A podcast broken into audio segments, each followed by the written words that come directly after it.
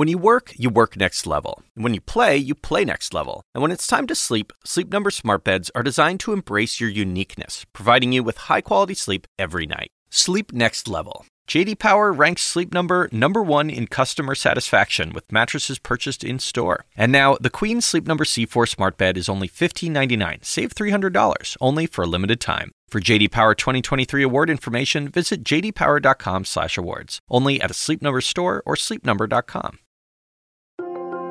Hey there! My worlds are about to collide. I'm about to walk into the hospital where I work and operate, and I'm going to get the coronavirus vaccine, and we're going to show it live on TV to try and build up some confidence. That's me on Friday morning, right before I got my first of two shots against COVID 19. As a healthcare worker, I'm at higher risk for contracting the coronavirus, which is why some of the first vaccines were given in hospitals to people like me. While there's been a lot of data about the efficacy of both the Moderna and the Pfizer BioNTech vaccines, I know there's also still a lot of vaccine hesitation, especially in black and brown communities that have historically had fraught relationships with the medical establishment. I feel very confident about this vaccine, that it is safe and effective for adults across race and ethnicities and gender. I've been in an unusual situation in that I am receiving the vaccine as a healthcare worker, but for the last year, I've been reporting on the development of the vaccine, understanding the initial platforms, watching the clinical trials, interviewing scientists at the FDA, and looking at the data about safety and efficacy. After doing all that, I was confident. And I want you to understand what I know and maybe become as confident as I am. And one of the ways I thought I could get that message across was getting my first shot on camera. On today's bonus episode, I share a moment that I, for one, have been waiting for pretty much all year. I'm Dr. Sanjay Gupta, CNN's chief medical correspondent, and this is Coronavirus Fact versus Fiction.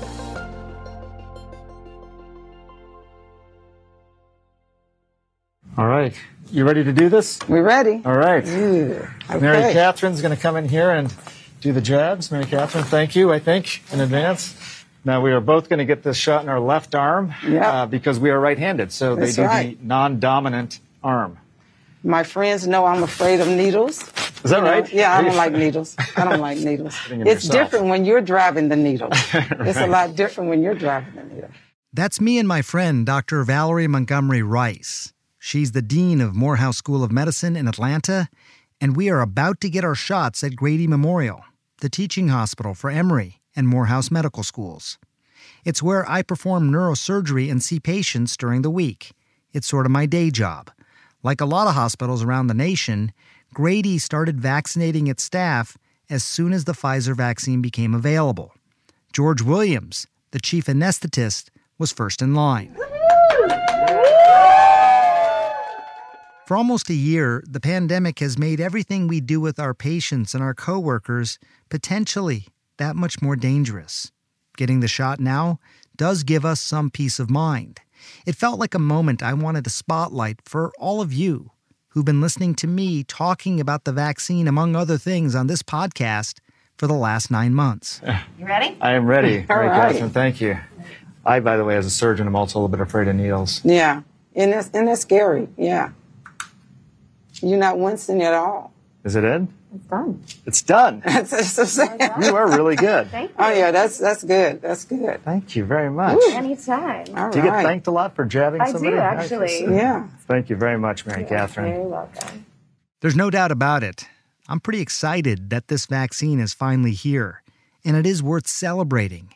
Next week, a second vaccine from Moderna that promises similar protection is also expected to roll out. To have both of these vaccines arrive during the holiday season, that's truly a gift. it was a mundane sort of thing to get a shot. I mean, people have seen this so many times, but I got to tell you, it's, it, it, I didn't know exactly what to expect. That felt very significant. Yeah. Very significant. I am totally comfortable taking it. I, I feel it's important to say um, you you are comfortable taking it.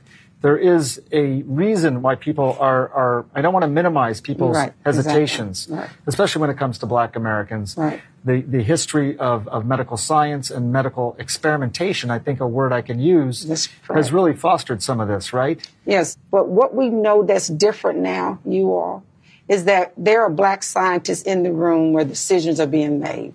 There are black scientists who are in the development of the vaccine. There are black scientists who are on the FDA advisory panel. There are black scientists on the CDC advisory boards. And then there are people like me who are looking at the data, helping to interpret it. And so we clearly are not going to go against ourselves, right? Because we understand how critical this is for black America and Latinx America who has been disproportionately impacted by the virus. I would not actually recommend anything if I did not believe it was safe. Like Dr. Montgomery Rice, I wouldn't recommend anything to you that I thought was unsafe. And that's why getting the vaccine felt like history, like a moment of scientific achievement to demonstrate that it is safe and effective. In a few weeks, I'll come back to get my second shot. Taking the two shots combined means that I should be 95% less likely to get sick with COVID 19 than someone who hasn't been vaccinated. Now, in the meantime, and even after the second shot, I'm going to continue practicing the basics, what Dr. Montgomery Rice calls the three W's washing my hands, wearing a mask, watching my distance. It's wonderful to have a mitigation tool like the vaccine, but the behavior we know makes a difference right now is even more important. This behavior now, in combination with taking the vaccine, will decrease deaths and hospitalizations. It's something we've all been trying to achieve almost this entire year. We'll be back Monday. Thanks for listening.